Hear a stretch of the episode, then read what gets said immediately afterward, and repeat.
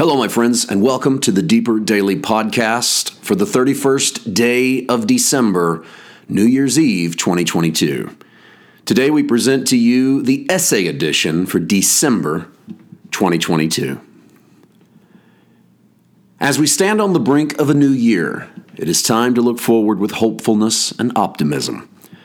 Events of yesterday can cause even the cheeriest among us to be discouraged and pessimistic. But yesterday is in the past, where it needs to remain. In front of us is a limitless horizon of possibilities. Let's take a moment for hope in a world that seems to mock the hopeful by insisting on pointing out the bad. Now, this is no head in the sand Pollyanna incident, but I think it is important to carve out space for the optimistic, lest we be unprepared for the blessing of tomorrow. I know we have problems. Every person that has come before us has had their issues, and all of them seem dire in the moment. To be fair, some of them were dire. But each generation and each culture is more responsible for the moment that they are in and the moments that they are walking into. For our moment of optimism, we turn to our Savior in his most famous sermon, delivered to a group of his friends and followers who were living as a dispersed people under the shadow of an oppressor. Matthew chapters 5, 6, and 7 record the Sermon on the Mount, and while it contains the most challenging of Jesus' principles and commands, it is also the most optimistic slice of literature, perhaps, in the history of the world. Seek first the kingdom of God and his righteousness, and all these things shall be added to you. Matthew chapter 6, verse 33. The context of this command comes within a segment on worry. Jesus tells us not to worry about our life, what we will eat or drink, or what we will wear. These instructions are lost on us as we live in the most prosperous time in the history of the world. Very few of us give more than a passing thought as to what we will eat or what we will wear. We only think of these things from a place of abundance. We are not concerned that we will not have enough food or that we do not have adequate winter clothing. We are only concerned with which restaurant we want to go to, where there's a shorter wait time or where they give the most bang for the buck. Our clothing options are so diverse that we only worry about matching colors and patterns. These are great problems to have, I suppose, but they remove us so far from the audience of Jesus that we miss the value of his instruction.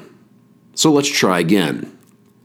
In Christ's world, it is difficult to quantify the level of poverty and famine that was commonplace in any given region. Sakari Häkkinen of the University of Pretoria in South Africa writes that poverty was a visible and common phenomenon in the ancient world. According to estimations, 9 out of 10 people lived close to the subsistence level or below it. There was no middle class. Up to 70% of the population were part of the working class, meaning that they were not free to decide what to do with their lives. They were tied to physical labor in some way, with no means up the social ladder.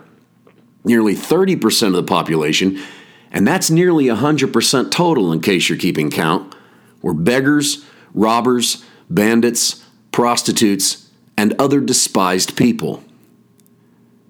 Use this information as perspective when you think of things like Jesus' miracle of the feeding of the 5,000.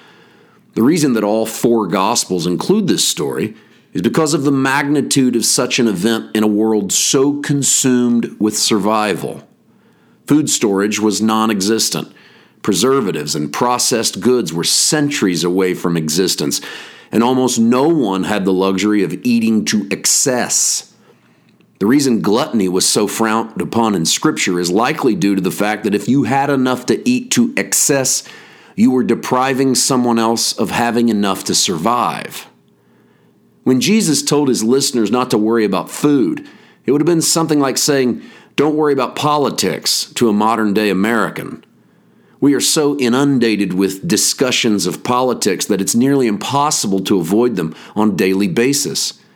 There is extreme pressure to take a side and form a political opinion, because we live in a representative democracy and we've been raised with a sense of civic responsibility that demands we participate or suffer under whatever conditions we've brought upon ourselves. Now, do with that information what you will, but I use it to illustrate the folly that would be found in a modern pundit declaring, hey, don't worry about politics. We just would not take that person seriously. Such was the world in Christ's day. Don't worry about food or clothes was an immature and silly comment in a world consumed with where they would get their next meal and with how they would clothe their children during the frigid winter. Such a fool should be ignored at best and crucified at worst. But Jesus is not trying to be subversive or silly. He is speaking hope into a hopeless world. He is the optimist that sees a truth no one else can see. To counter their fear, Jesus points out that birds eat and flowers are beautiful, two simple examples in a simple world. The birds do nothing and yet they survive.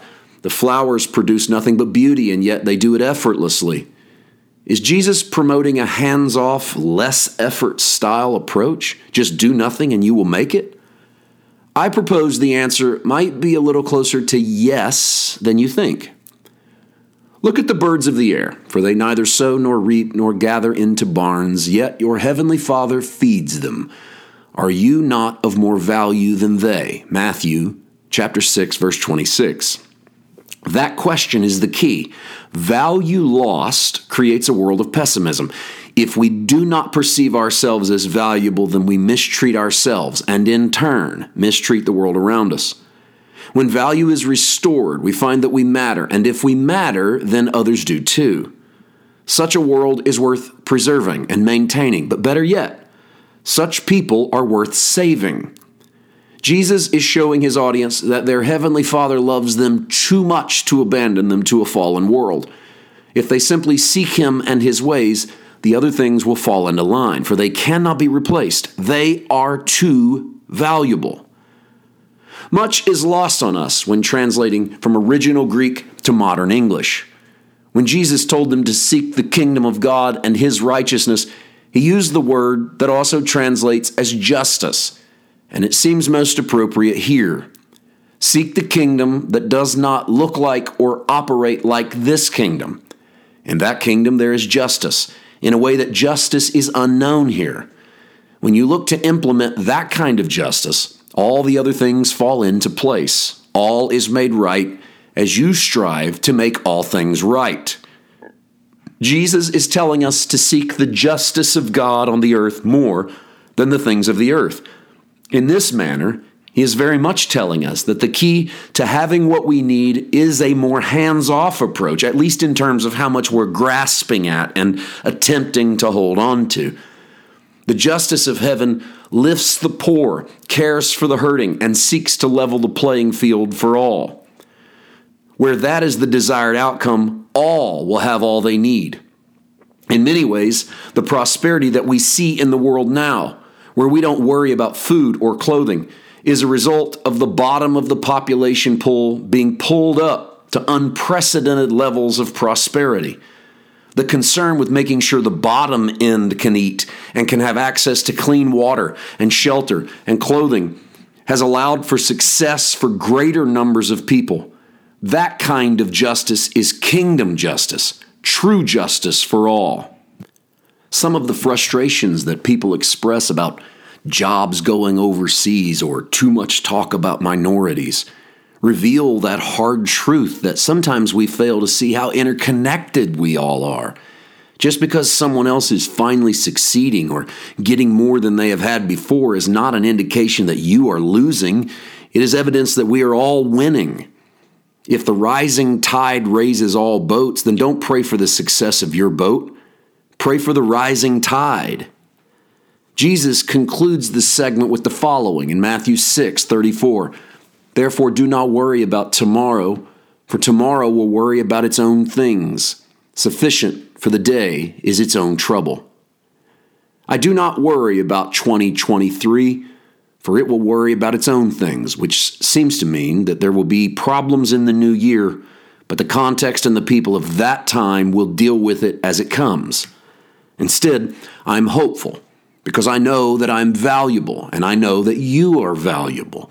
As long as I remember that, I will live in a way that matters. And if we both do that, then our 2023 will be better than we can imagine, no matter what trouble we encounter.